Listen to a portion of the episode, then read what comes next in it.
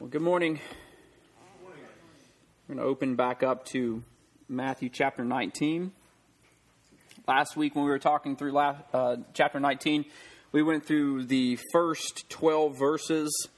Um, and as we were kind of describing it, this whole chapter is focused around really, it, as I've thought about it more, it's two different forms of self righteousness, is really what it comes down to. You've got the legalistic side and then you've got the kind of works based side of it. Okay, and you say, well, aren't those the same thing? Well, actually, they're not in some ways. Um, they actually come across and are delivered uh, in, in, different manners, and that's what we're going to see today as we look at the other uh, kind of side of that self righteous coin here this morning. So, in the first 12 verses, when we were talking about it, we were focusing more on the legalism side of it. We were focusing on the Pharisees who, throughout scriptures, embody the very definition of legalism, um, of a, a, a, a works based religious ideology that focuses all on how you will make yourself righteous, okay? Most of the time in the absence of God's intervention, okay? Um, the entire the entire Pharisaical kind of mindset. All right. Now there's there's plenty of them who, through humble God oriented submission submitted to the law. Okay, we're not classifying all Pharisees as bad people. We're not trying to paint with a broad brush. There was a lot of them, though, that came up to Jesus and let their true hearts be known over and over and over and over again. But their mindset was is that in my keeping of the law, I will declare myself righteous, so that I could stand in front of God and say, "Yeah, but look what I did. Look at my righteous acts that I did. I kept your law. Now you owe me righteousness and you owe me glory and you owe me the kingdom and you owe me all these things. So there's that haughty, prideful, self righteous aspect of it, okay? The other side is what we're going to look at this morning, which comes from the um, the next few verses. Now, we do have in the middle of this, which is what I kind of mentioned last week when we got started in chapter 19. There is a section of this chapter that basically is the answer to both sides of the coin. Okay, it's kind of innocuous though. It's small, and we kind of go, "Oh, it was just a cute little thing Jesus did." But in my opinion, as I've read this chapter, it's like, no, Jesus put that in the middle because he's going, guys, you, you see this. Like, this is the answer. Okay? On this side, you've got the Pharisees pronouncing their self righteous legalism. On the other side, you've got the rich young ruler who's going to be seeking his own self righteousness, but a, in a different way. Okay? Um, and, and, and on both of these sides, you have error. In both of these sides, you have the wrong choice. In both of these sides, you do not have freedom in the grace of God. That's what I think when I was reflecting on it this morning, even more, especially with the rich young ruler, what we see is a continuance of slavery, a continuance of bondage, um, and a sorrowful situation. Okay? Um, and so we're going to kind of look at that. But in, in the center portion of this, he gives us the answer. It's the same answer he gave, gave us in chapter 18 this childlike mentality keeps coming back that God keeps pointing back going, this is your answer. This is your answer. This is your answer. Look at this. This is this is it, guys. Take a notice of this. See how this child behaves. This is what I've told you is the key to entering the kingdom of heaven. And here we have and again between these two kind of they're not opposites, they're just two different sides of the same coin. They're both focused on self righteousness, though. So, looking in verse 13 and through 15, verse 13 through 15, you have him address this about the children. Then were there brought unto him little children, that he should put his hands on them and pray. And the disciples rebuked them, rebuked the children and the people bringing them. And but Jesus said, Suffer the little children, or allow the little children and forbid them not to come unto me, for such is the kingdom of heaven. And he laid his hands on them and departed thence. Now again, you got, you know, three little verses there, bada bing, bada boom, not a big deal. Don't let, don't kick the children out. You know, that's all Jesus was teaching here, right? It was just that he likes children. And we need to make sure that we're liking children too. Well, that's not, uh, in my opinion, why this is in here. Okay? Um, number one, there is like some historical teaching on this. Now, again, you won't necessarily find this in the Old Testament scriptures, but there was a tradition, at least in it. I guess you could say it was a rightly applied tradition, I guess, from the Jewish law and the Jewish um, Jewish teachings, but there was the custom, at least it's reported to us through commentaries and through history, that on the Day of Atonement, that big day that, that the Jews centered their life around, on the Day of Atonement, that children were brought to the elders of their communities, and the elder was supposed to lay his hands on the children to bless them as a as a continuing kind of thing. All right. So in this in this scene, you say, well, why were they bringing him to Jesus anyway? Well, you, you kind of pick on, on this historical context that that's what was going on.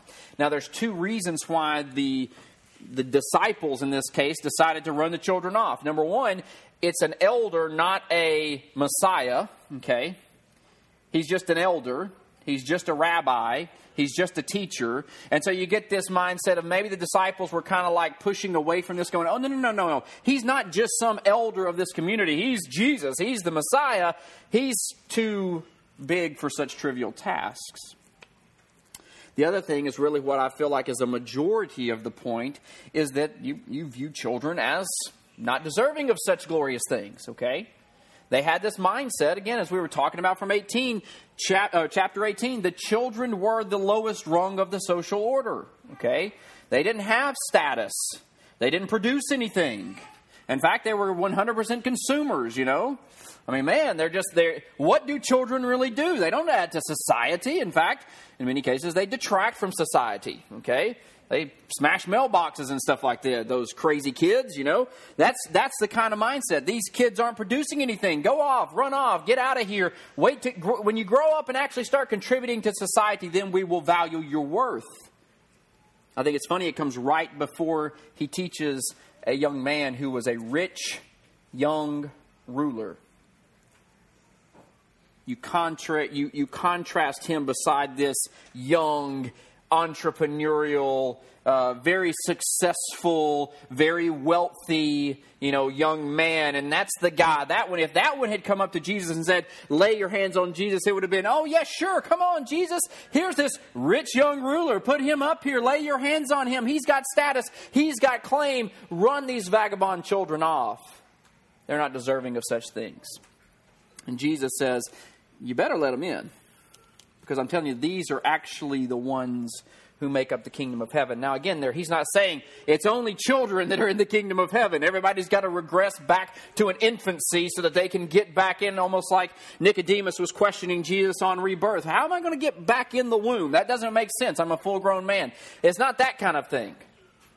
He's going back and he's teaching them again about status you're so worried about status. You're so worried. And, this is a societal thing, as in particular in this culture, in this time, in this place. And it still kind of is today. There's not a lot of stock or importance put on children. Sure, there's a lot of them, but it's not like they have a high priority, a high position which we typically do place on children in a Western society. Okay, we view children in a little bit different. We view rights to education. We view, you know, it's all about the children. It's all about the kids. You know, we got to raise the kids up. We got to train them in the schools. We got to get them successful. You know, we focus a lot on children in our society.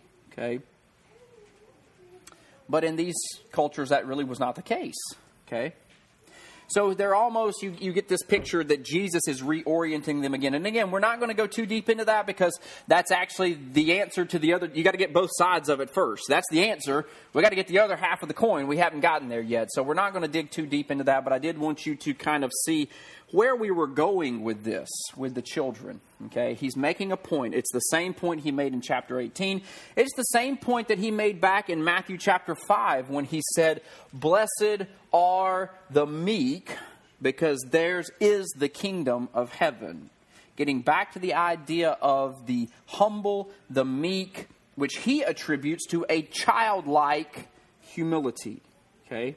That's been the key. We've been looking at that all through chapter 18 when we spent, you know, four or five weeks going through chapter 18. How are you going to go to the next level? How are you going to enter into the kingdom of God? How are you going to be able to do any of the things that we classify as quote unquote Christian things? Compassion, mercy, love. How are you going to be able to get there? Well, you have to get over yourself first. You can't get to it otherwise.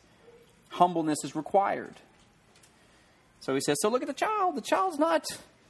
The child's not, not thinking of himself more highly than he should. The child's not coming to Jesus going, Jesus, look at what all I've done. Look at how much of the law I've kept. You owe your blessing to me. Child's like, I don't even know how to spell law. How do you even, I mean, what, you know, in fact, I just have this guy throwing me up to you, and I'm just kind of sitting there going, okay, who's this guy and what's he going to do to me? Kind of a deal. Stranger danger, who knows? But I mean, that's where, that's how the child comes into this situation. This child didn't walk up to Jesus and go, Jesus, what shall I do to inherit eternal life? He didn't do that. The child's posture in this place is one of simple, kind of obedient humility, okay? Now, again, I know that we've talked about the characteristics of children a lot, and we, in no way, classify children as humble, obedient,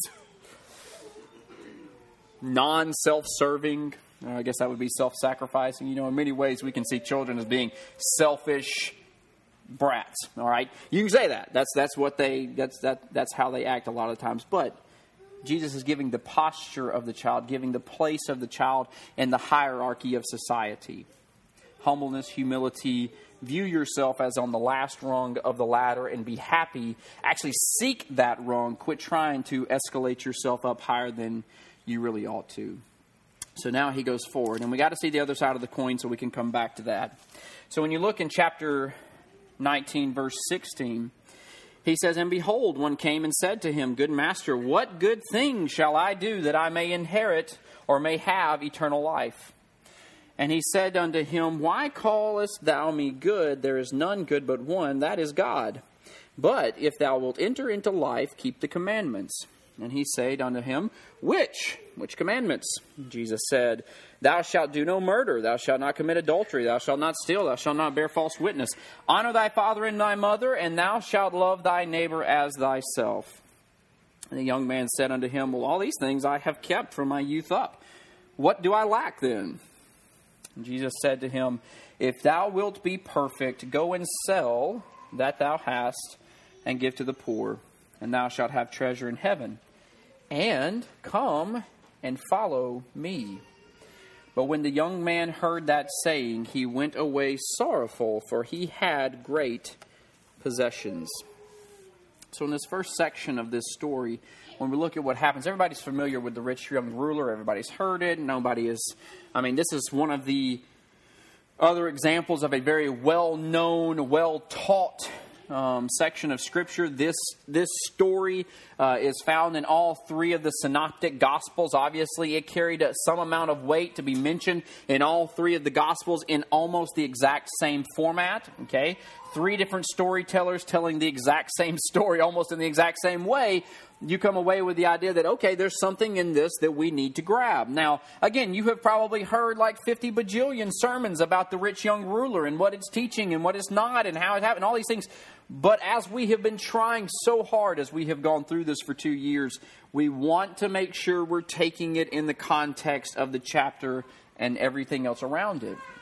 And it does have so much more meaning, so much more clarity, at least in my opinion, when you when we're doing that. Okay, when you're taking it in here and you're just taking it out, yeah, you can grab that story and go, oh, yeah, look, see the deceitfulness of riches, see how it chokes out the Word of God. I mean, we were talking about the parable of the sower and the seeds last week, and you have the, you have the lesson there of the one who, because of the cares of the world or the deceitfulness of riches, the Word of God is choked out to where they become unfruitful, okay?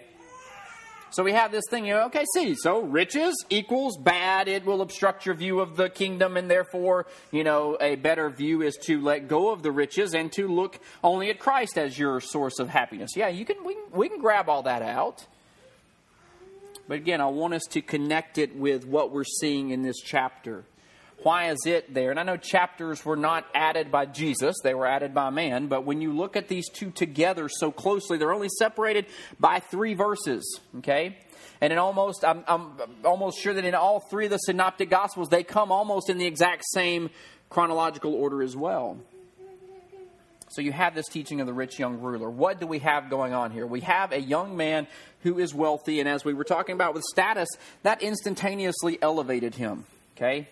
That elevated him in this society. Why do you think there's so many teachings throughout the entire scriptures, going all the way back to when Israel was just a roaming band in a wilderness, all the way to uh, to uh, Philippians and Ephesians and James and all these other verses, uh, all these other books that are past Christ in this in this order. When you look at all that, why do you think there's so many places where God will say, "Do not prefer the rich man over the poor man"?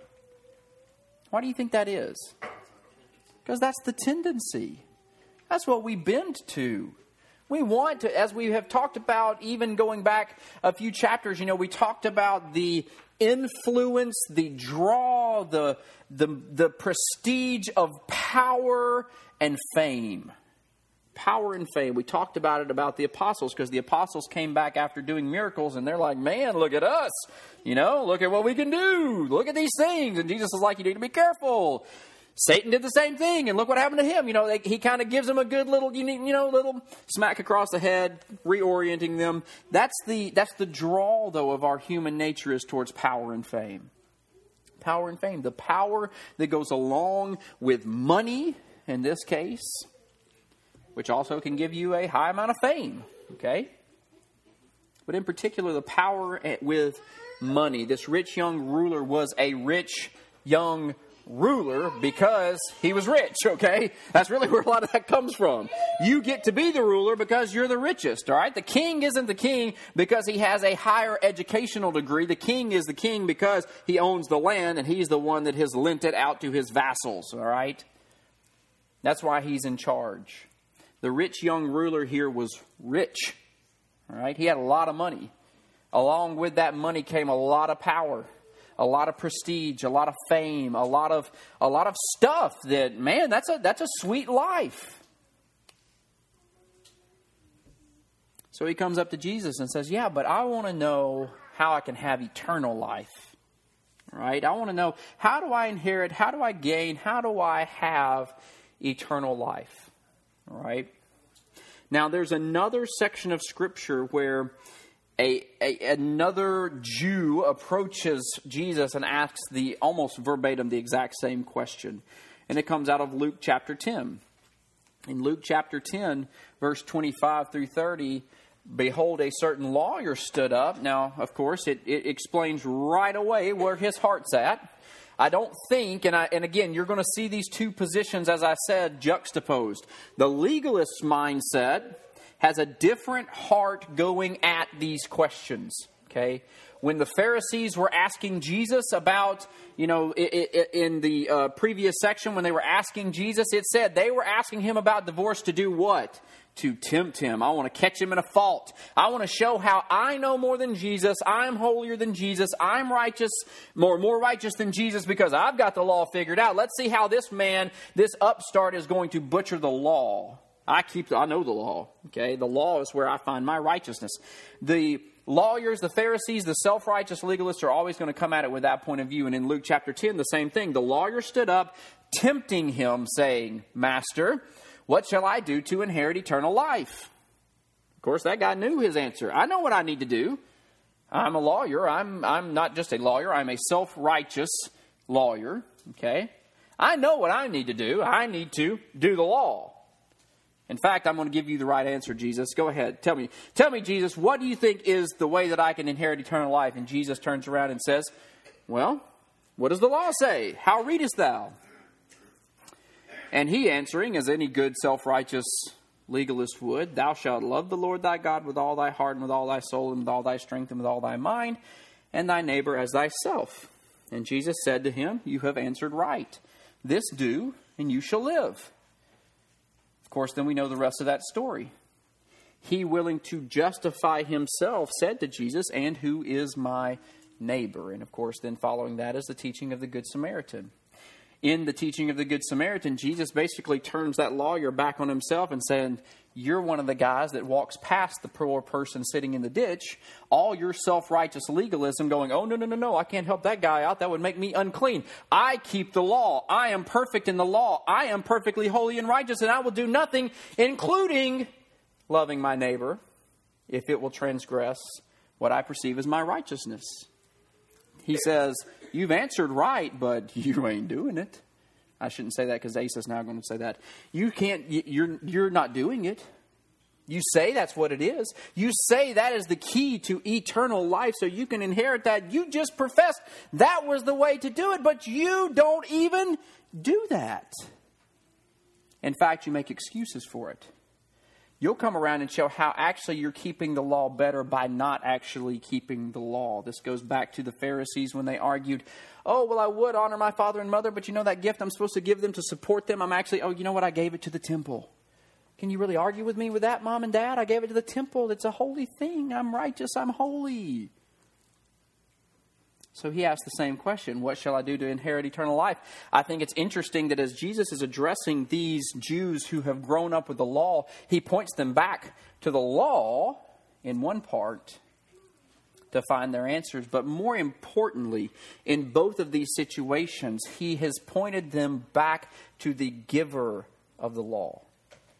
He's pointed them back to the giver of the law. You say, well, what do I mean by that? When you look in chapter 19 of Matthew, when the rich young ruler asks Jesus, he says, Good master. Jesus turns around and says, Why do you call me good? There's none good but one.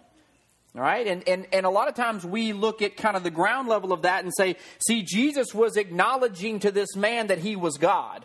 There's possibly, that's probably in there, okay? More importantly, though, what he was pointing to the man was, do you understand that God is the only source of good? Or are you looking at the law to be the source of good?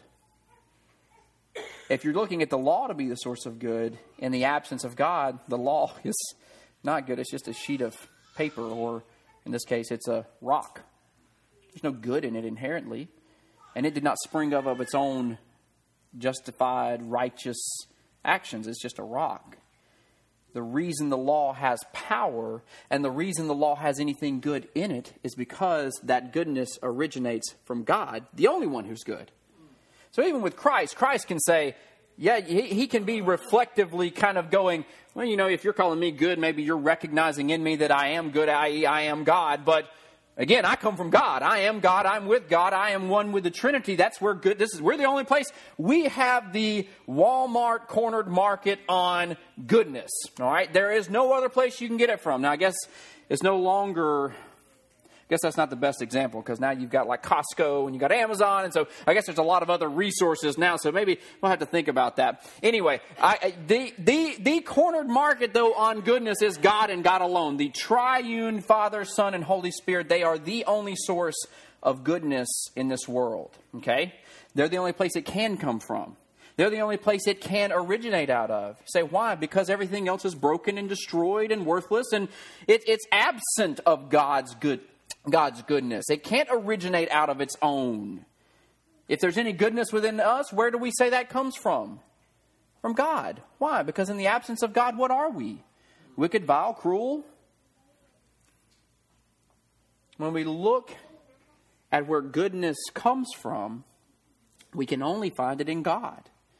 So that's what he's talking to this rich young ruler. He says, You call me a good master you ask me how you have eternal life, and I'm pointing you back to where the source of goodness actually is. Is eternal life a good thing? Is it a good in that way? And I don't mean good just like a chocolate s'more kind of thing good. I mean like no true, pure goodness, righteousness, holiness, perfection, joy, peace, all of these things. Where is that coming from, rich young ruler? And Jesus saying, You know, there's only one source of that. That's God, right? What must I do, though, that I can have eternal life? That is where this man's and the rich, I mean, and the lawyer's questions point back to their mentality. Okay? We talked about their heart. The lawyer comes at it with a heart that is not of God. He's tempting Jesus. He's purposefully trying to go to Jesus in that way. Pharisee, the same way in the last chapter, they're coming at Jesus. They're not asking humbly. They're not saying, Look, I am seriously burdened with a weight of sin and I want freedom. Tell me how I can have eternal life. They're going, Yeah, let's show this man, Jesus, exactly how ignorant he is. So the lawyers have that self righteous legalist side. The rich young ruler, I feel like, comes from a different point of view. The rich young ruler is coming with a heart that is seeking earnestly, okay, the answer to this question. He's not doing it so that he can claim a self righteous status based on his legalism. He is seeking the answer to the question, honestly and humbly, in my opinion, okay? The problem is, though, he is still wrapped up in a theological concept that is erroneous. He is still wrapped up in a theological concept that is erroneous. What can I do to have eternal life? What can I do? What can I do? What can I do? Now, you get the idea, and you can see this even naturally today when rich people have a lot of money, man, most of the time, I'm not going to say all the time, most of the time they per- become pretty, you know, philanthropic, right? I mean, man, you got Bill and Melinda Gates, they throw a lot of money at stuff. You've got Jeff Bezos throwing a lot of money at stuff. You've got all these people throwing a lot of money at stuff. When you got a lot of money, I mean, what is it to give one, two, three, five million dollars to something? I mean, it's just chump change when you're making you know 1.2 billion and you're valued at that as a company. I mean, what really? some of them do it because hey, if I dump a lot of this money off into this, I can get out of some taxes. It's great. They become very philanthropic, though. Let's let's give. Let's do. Let's give this money out here. Let's let's throw it at this place. The rich young ruler, very well, is coming from this mindset. What can I do to inherit eternal life. I've got the possessions, I've got the wealth, I've got the means, I've got the ability. I love doing good for people. I'm obviously inserting that. I love doing good for people, so let's do some good. What other good things can I do? What other good things can I do? Give me some more stuff to do. He's not coming at it from a legalist point of view, going, oh, well, I have kept the law, and here am I righteous, and this is how I've done this. He's coming from the idea of my righteousness is based on how many good works I do. What can I do? What can I do? Do some more. Do some more. If I do enough good stuff in this world, I will outbalance the bad, and I will inherit eternal life. It's not wrong for him to be doing good. It's not erroneous for him to desire to do good. It's not even erroneous for him to come up to Jesus and say, What good thing can I do? Jesus said, Man, I got all sorts of good stuff you can do. His problem is, and where his bondage lays, and his idea that his good things are eventually going to get him eternal life. That his good things are going to eventually get him eternal life. He's operating under the works based idea that if I just do enough good in this world, I will get there. That is still an idea and prevalent today. That is still an idea and prevalent with us in here today. Okay? You say, oh, well, I don't, I don't know. Yeah, it is we still and, and this is again you can what's funny is is that as you have watched and i have been watching really interest you know interestingly to me it's or it is interesting to me but um, there is the uh, the little series on nat geo um, from morgan freeman and i think i really just watch it because it has morgan freeman in it and he's really cool you know. Uh, I also that's why i like going to the birmingham airport because he talks to you the whole time if you didn't know that, that is Morgan Freeman talking. You know, in the interest of safety and your own personal safety, make sure you keep all baggage checked, you know, all that stuff. That's Morgan Freeman, man. And when he tells you to watch your bags, you just want to do it, right? I mean, because it's Morgan Freeman. But he does this series on National Geographic Channel called The Story of God, okay? Um, and he's in second season now. It covers a lot of stuff, a lot of interesting, some kind of weird stuff, but overall, it kind of has a very good little arc to it. All right, well, what I found was interesting was whether you're in Hinduism, whether you are in Buddhism, whether you are in Islam, in some cases in Christianity, and in Judaism, there is the idea that you have to do enough good to outbalance the bad. In Hinduism and Buddhism, unfortunately, the consequences are you just keep getting reborn into a lower level of life form until you get that figured out. Um, so if you live a really bad life, you might come back as a cockroach and then somehow figure out how to do enough good works to get out of the cockroach state. Um, that one is why I'm really glad I'm a Christian, okay? Um, but that's where you have this rebirth idea. You're going to go through the cycle of rebirth over and over and over and over again until you get the good stuff figured out. And then your hope is that at one point you get it, you hit the mark, You'll get higher and higher in your level of status as you do good, more good in your life as a peasant, and the next time you'll come back into a higher caste. You'll make a little more money. You'll have a little more status. Do good that time, you'll come back as a higher caste, and eventually you're going to, you know, ping on up there until you hit Buddha stage, okay? Or in Hinduism, you'd hit one of the God stages and you kind of elevate and get out of that cycle. It's tied to works, though. You do enough good, outbalance the bad. Same thing with Islam. Even though there is this weird kind of predestinarian thing with Islam, there's also the idea that your good works line you up on a narrow path walking over a chasm, and if you get too far on the bad side, you'll fall off into hell. Okay? So there's another good works based thing. Now, like I said, there's this weird kind of everything is the will of God with, with Islam. So it's like, yeah, you do good, but it could be, uh, I mean, so ultimately, if you fall off into hell, God was doing it anyway. So, I mean, there's a weird kind of deal with that with Islam. But they too fall back to if you do enough good, you get out. And I think we all are very well familiarized with the idea in Christianity that when you get to the gates and St. Peter is looking at the books, he's got to make sure you did enough good on one side versus the other to get you in, right? Over and over and over again, going all the way back to here, going all the way back to ancient times beyond that. Do enough good, you outweigh the bad, that's how you get to paradise. Do enough good, you outweigh the bad, that's how you get to paradise. Here, the rich young ruler, again, he is Jewish.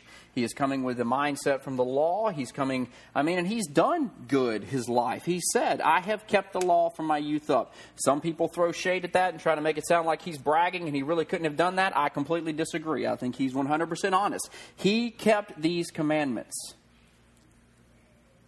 from his youth up. He had kept the law. He had even, at that point, he could have claimed or fallen off to the side of legalism, okay?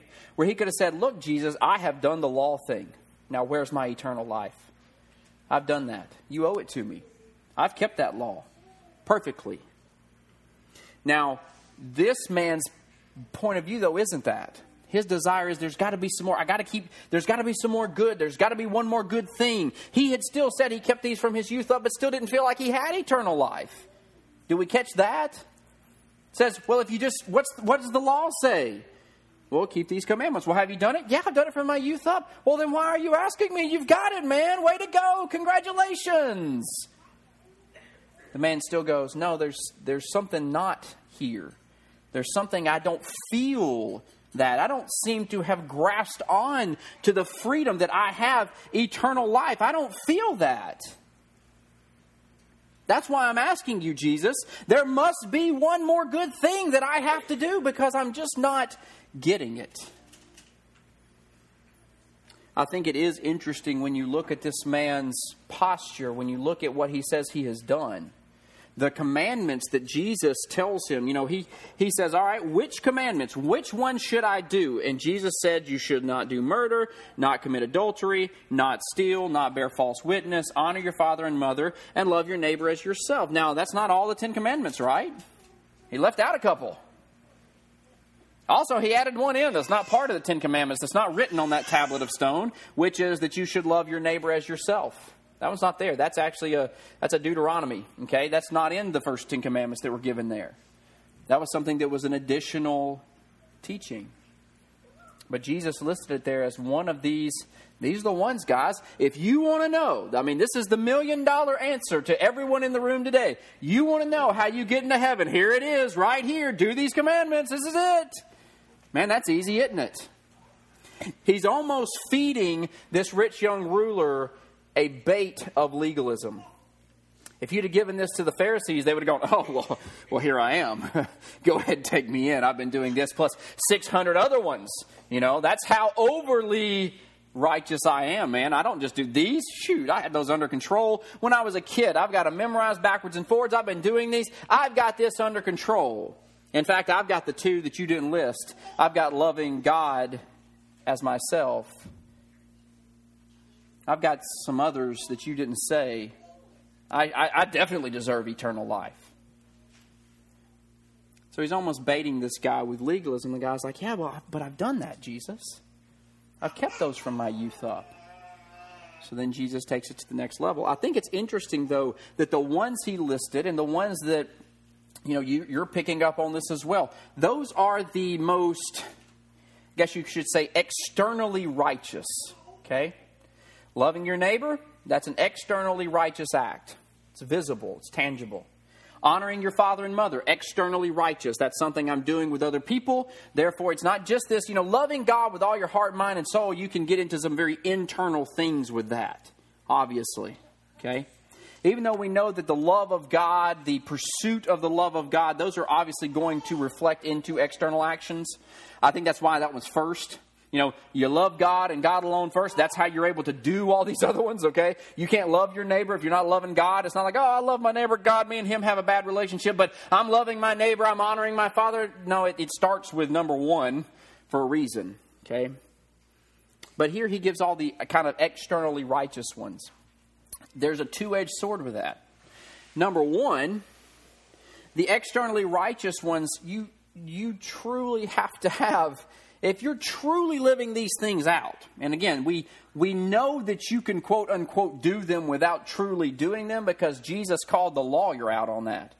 You say these two, like love your neighbor, is the two greatest commandments. But when I give you the picture of the Samaritan, you go, oh, well, I obviously wasn't loving my neighbor in that capacity.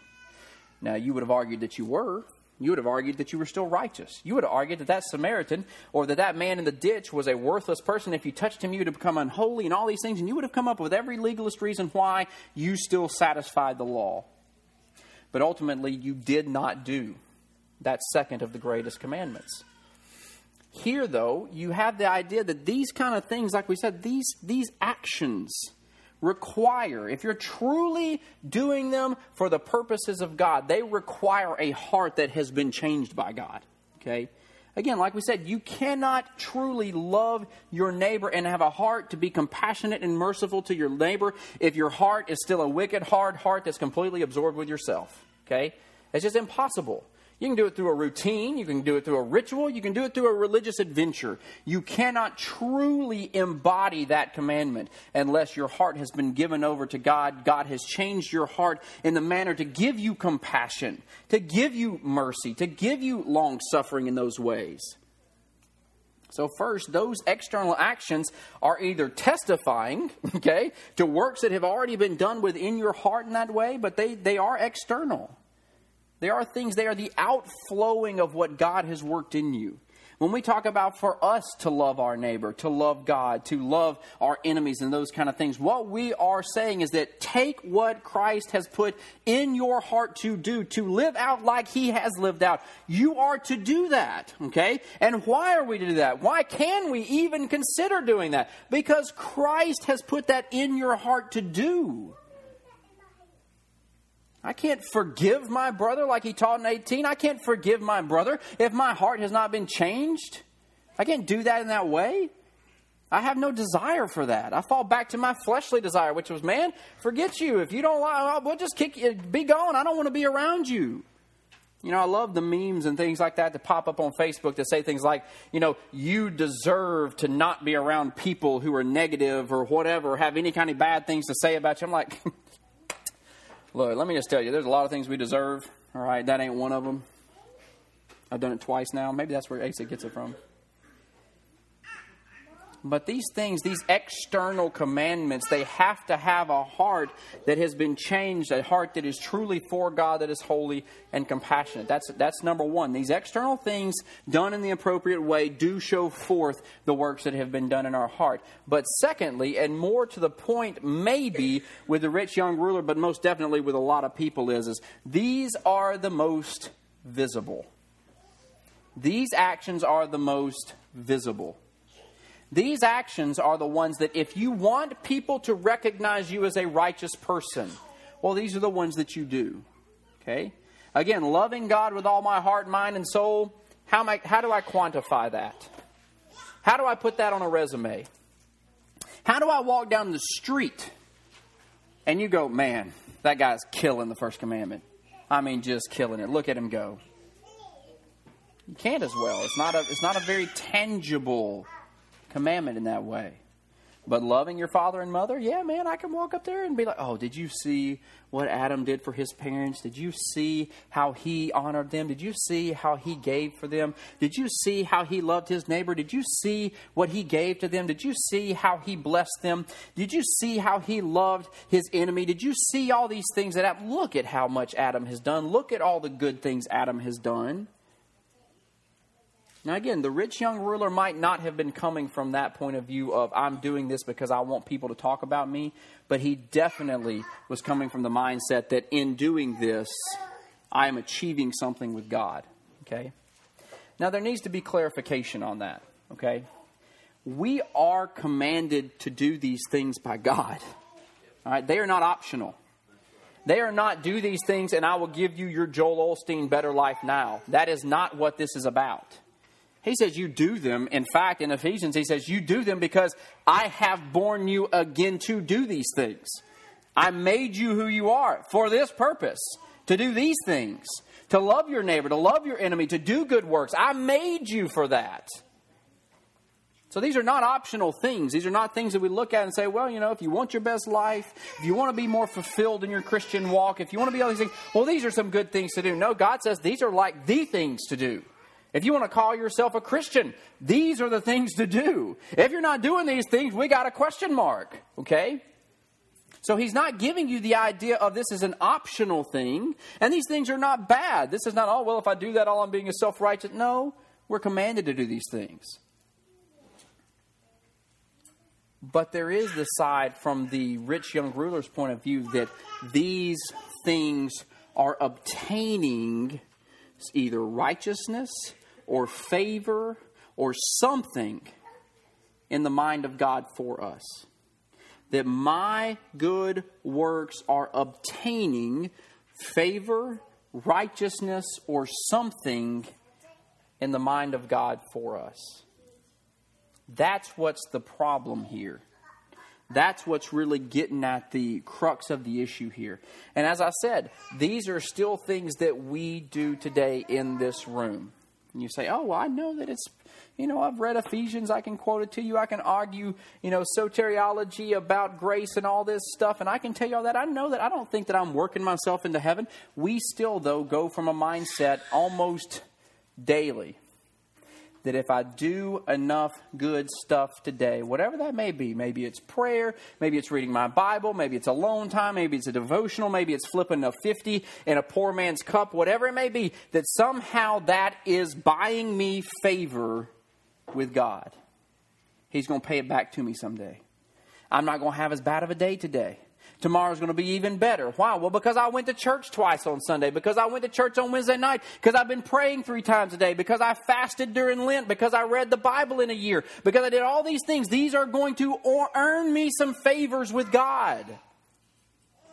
We still do this. What Christ was trying to express to the rich young ruler, I think, is summed up in his last statement to him just come and follow me. I don't need all this junk. Your good works, there's not another good work to do. Your riches, go sell them all. Get rid of it. You don't need any of that. I don't want any of that. Do you think your riches are somehow going to buy you in with me? It's not. Do you think that your good works are somehow going to earn you favor with me? It's not. I already your your favor is based on me with God, not on what you do or your riches when we look over in Ephesians chapter 1. Okay? If we turn over there real quick to read that. The inheritance issue is already addressed.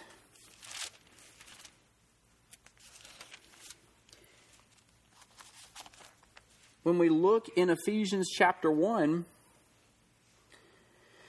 of course, we don't have time to read through it all, but we probably need to. Verse 3 Blessed be the God and Father of our Lord Jesus Christ, who hath blessed us with all spiritual blessings in heavenly places in Christ, according as he hath chosen us in him before the foundation of the world, that we should be holy and without blame before him in love, having predestinated us unto the adoption of children by Jesus Christ to himself, according to the good pleasure of his will, to the praise of the glory of his grace, wherein he hath made us accepted in the beloved. How, when, where, and why, and who achieved our acceptance in the beloved? It was Jesus Christ.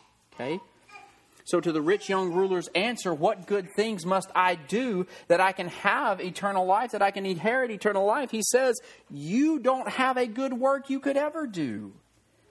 And you're in bondage thinking that your good works are ever going to achieve that. Instead, you rest in what I have already get, given you, what I have already gained for you, the acceptance I have already provided to you in whom we have redemption through his blood, the forgiveness of sins, according to the riches of his grace, wherein he hath abounded towards us in all wisdom and prudence, having made known unto us the mysteries of his will, according to his good pleasure, which he hath purposed in himself, that in the dispensation of the fullness of times he might gather together in one all things in Christ, both which are in heaven and which are on earth, even in him. And this is the verse, these are the verses we wanted to get to in whom also we have obtained an inheritance, being predestinated according to the purpose of him who worketh all things according to the counsel of his own will, that we should be to the praise of his glory who first trusted in Christ, in whom ye also trusted, after that ye heard the word of truth, the gospel of your salvation, in whom also, after that ye believed, ye were sealed with the Holy Spirit of promise, which is the earnest or the down payment of our inheritance until the redemption of the purchased possession unto the praise of his glory. That inheritance factor that you're trying to get at, rich young ruler, is tied up in Christ and in Christ alone, not your good works. But the problem is, the problem is, and what we see with the rich young ruler and what he tells us there, the problem is this we still operate on that mindset that my favor with God is directly tied with my good works, no matter what it may be. My favor with God is directly tied to my good works. When I forget to pray tomorrow, all of a sudden I'm on God's bad list. I need to wait for it. I need to wait for the punishment because I forgot to pray. Now I'm operating under this mindset the whole day that God is this fickle, wrathful Islamic or Hindu or Buddhist God that if I don't do enough good things, here I come back as a cockroach. But that's not what Christ is telling us, is it? He's saying, don't, don't view your good works in that way, man. They're not going to gain you eternal life. When you were talking about your inheritance, it's bound up in the good works of Jesus Christ. I heard a brother preaching this morning, and I mean, this is just the most fantastic uh, definition I think I've heard. And he described it in this way We talk about grace and we call it the unmerited favor of God. You know, and he described it in this way He says, That's the back pocket definition of grace. It's the back pocket definition of grace. It is 100% accurate. It is the very good, high, and fancy. That's what it is. Unmerited favor of God. That is what grace means. That's the back pocket. He says the front pocket one that's even more accessible and easier for you to grab hold to because it's in your front pocket, not your back pocket, is it could have gone another way. It could have gone another way. In fact, it should have gone another way. And that's the case.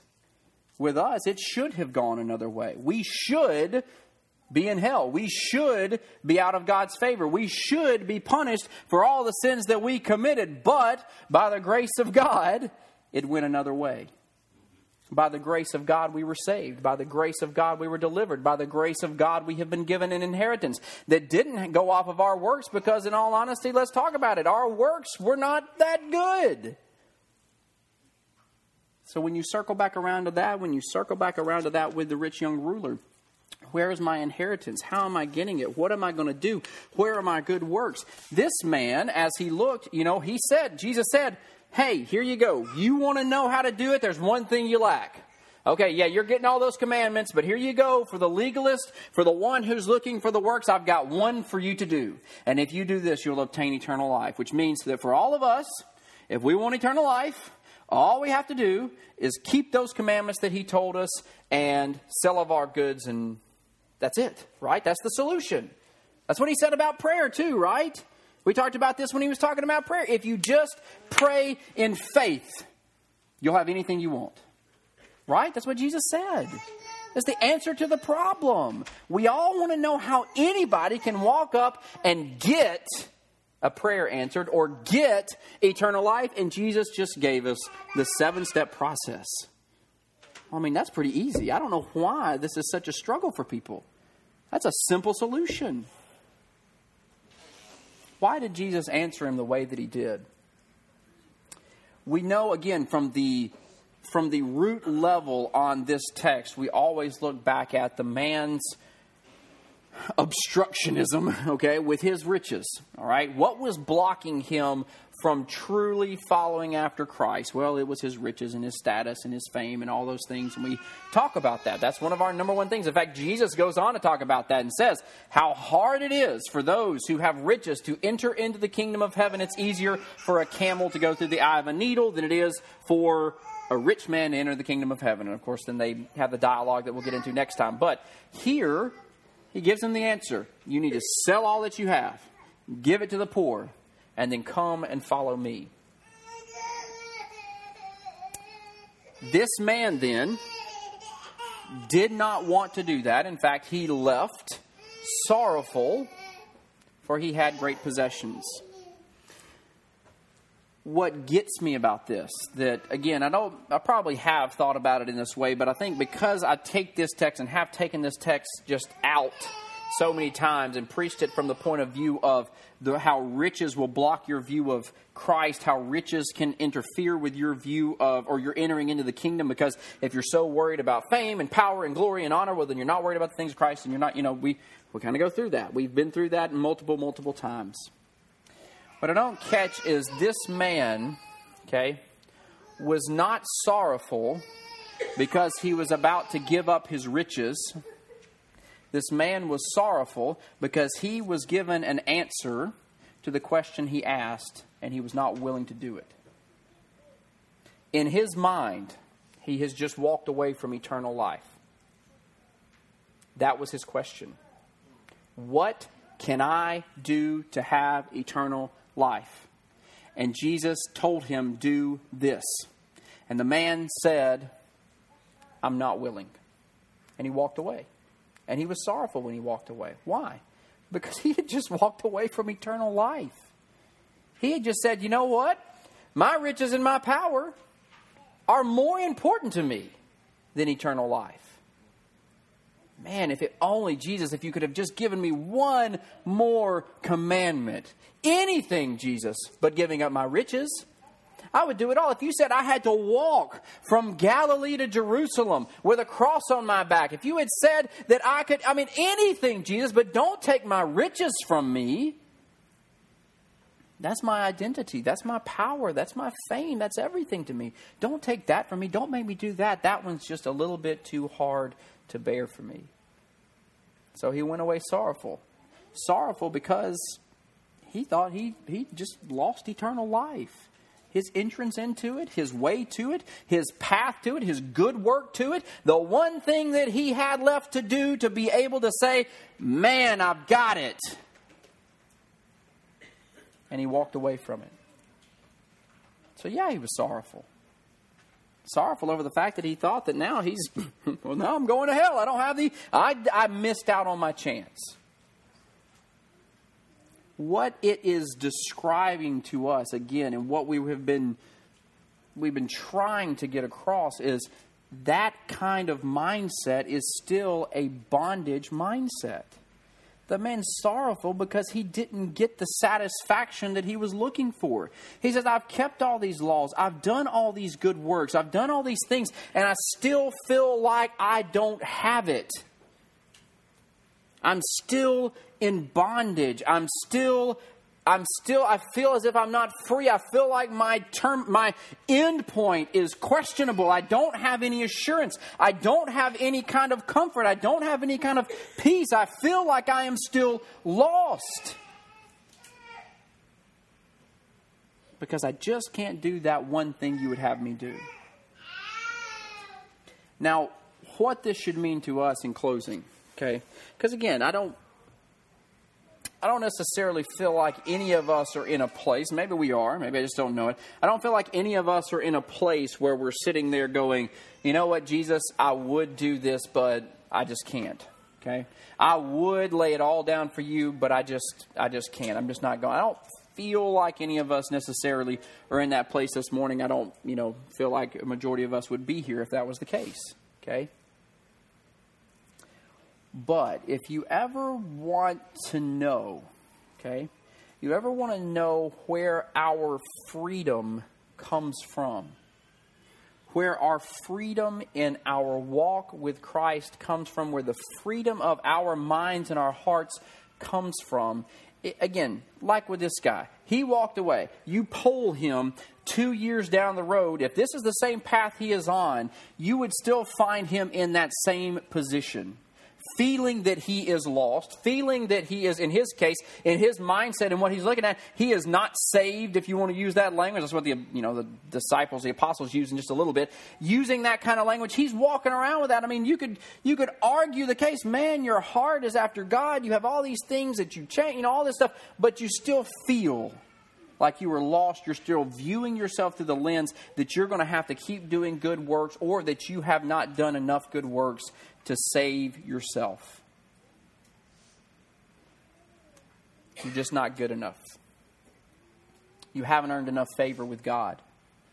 You haven't done enough good things to get you enough points in heaven to be able to win the prize for yourself. That is a sad, depressive, lost state. And what Christ was trying to free that man from was that state. What Christ did here was preach the gospel to him. He simply preached the gospel to him. The gospel is lay down everything that you have, lay down all of your status, lay down all of your fame, lay down all of your legalism, lay down all of your self righteousness, lay down all of those things, repent of those things, and simply submit in humble obedience to me lay it all down and come follow me. Lay all the self righteousness down and come follow me.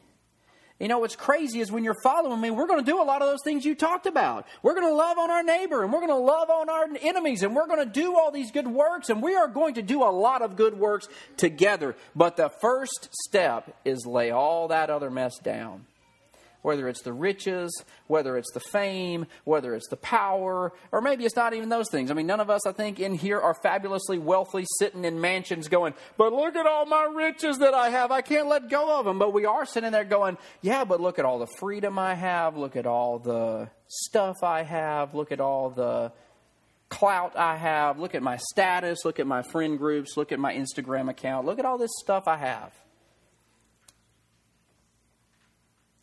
Look at my self righteousness. I've done a lot of good stuff. I've never been bad. I've never done wrong. I've never done I've never said this. I've never watched that movie. I never did all that stuff. I've always been good. I've always come to church. I've always kept up the tradition. I've done all those things. That is who I am. How can I lay that down? But Christ is simply preaching the gospel to him. You have to lay it all down. Unless you humble yourself as a little child, you will not enter into the kingdom of heaven. Unless you put aside your own self worth, your own pride, your own self righteousness, your thought that you're going to be able to do all this on your own, unless you truly see your need of me and come follow me, you're going to still be like this sorrowful rich young ruler. That is the gospel. That's what he's preaching to him. Lay it all down, man. Just follow me. Notice how simple that is? There's no good works involved with that. The only thing you're doing is letting go of all this other worldly trappings that are keeping you here, you're just following me. I'm not making you give or do or sacrifice. I'm just make just come and follow me. This is why we preach to everyone. This is why we evangelize around the world. This is why we do what we do is because we want whoever it is, whether they are Hindu, Buddhist, Muslim, or Christian in many cases, we want you to be freed in your mind by what God has already done for you by His grace. And his call is this lay it down and follow me. Lay it down and follow me.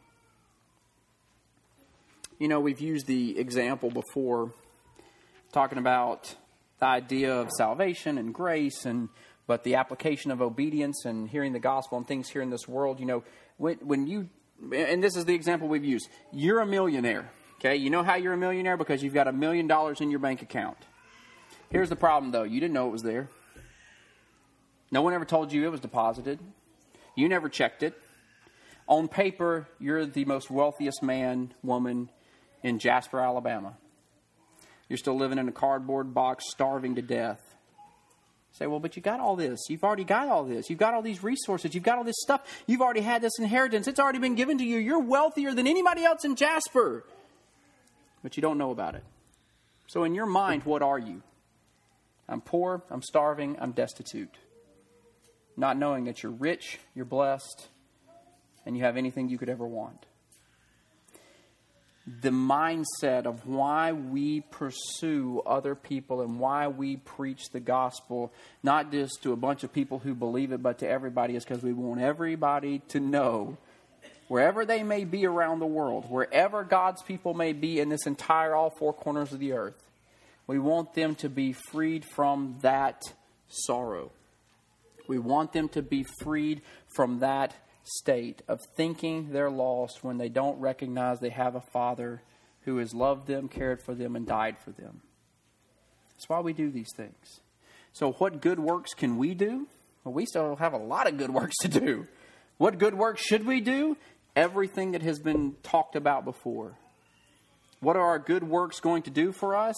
You don't have to rest in any idea that your good works are going to gain you more favor. You already have infinite favor with God. Get out of your sorrowful situation thinking that you haven't done good enough today and that somehow you're going to fall off that chasm into hell. Get off that idea that you're going to fall off into God's bad graces and you're going to come back as a cockroach.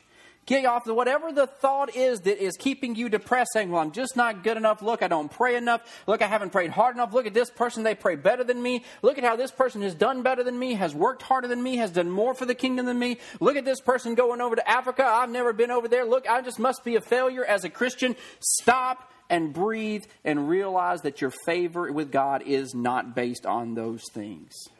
You have infinite wealth and value in the eyes of God because of what Christ has done for you. Now, that doesn't mean that you get to sit back and go, oh, well, see, here's my favor. I've already got it. I don't need to do anything. So he said, no, because of that, get off your backsides and follow me. Do the good works. Do what I have commanded you to do. So may God bless us to work on this as we go forward.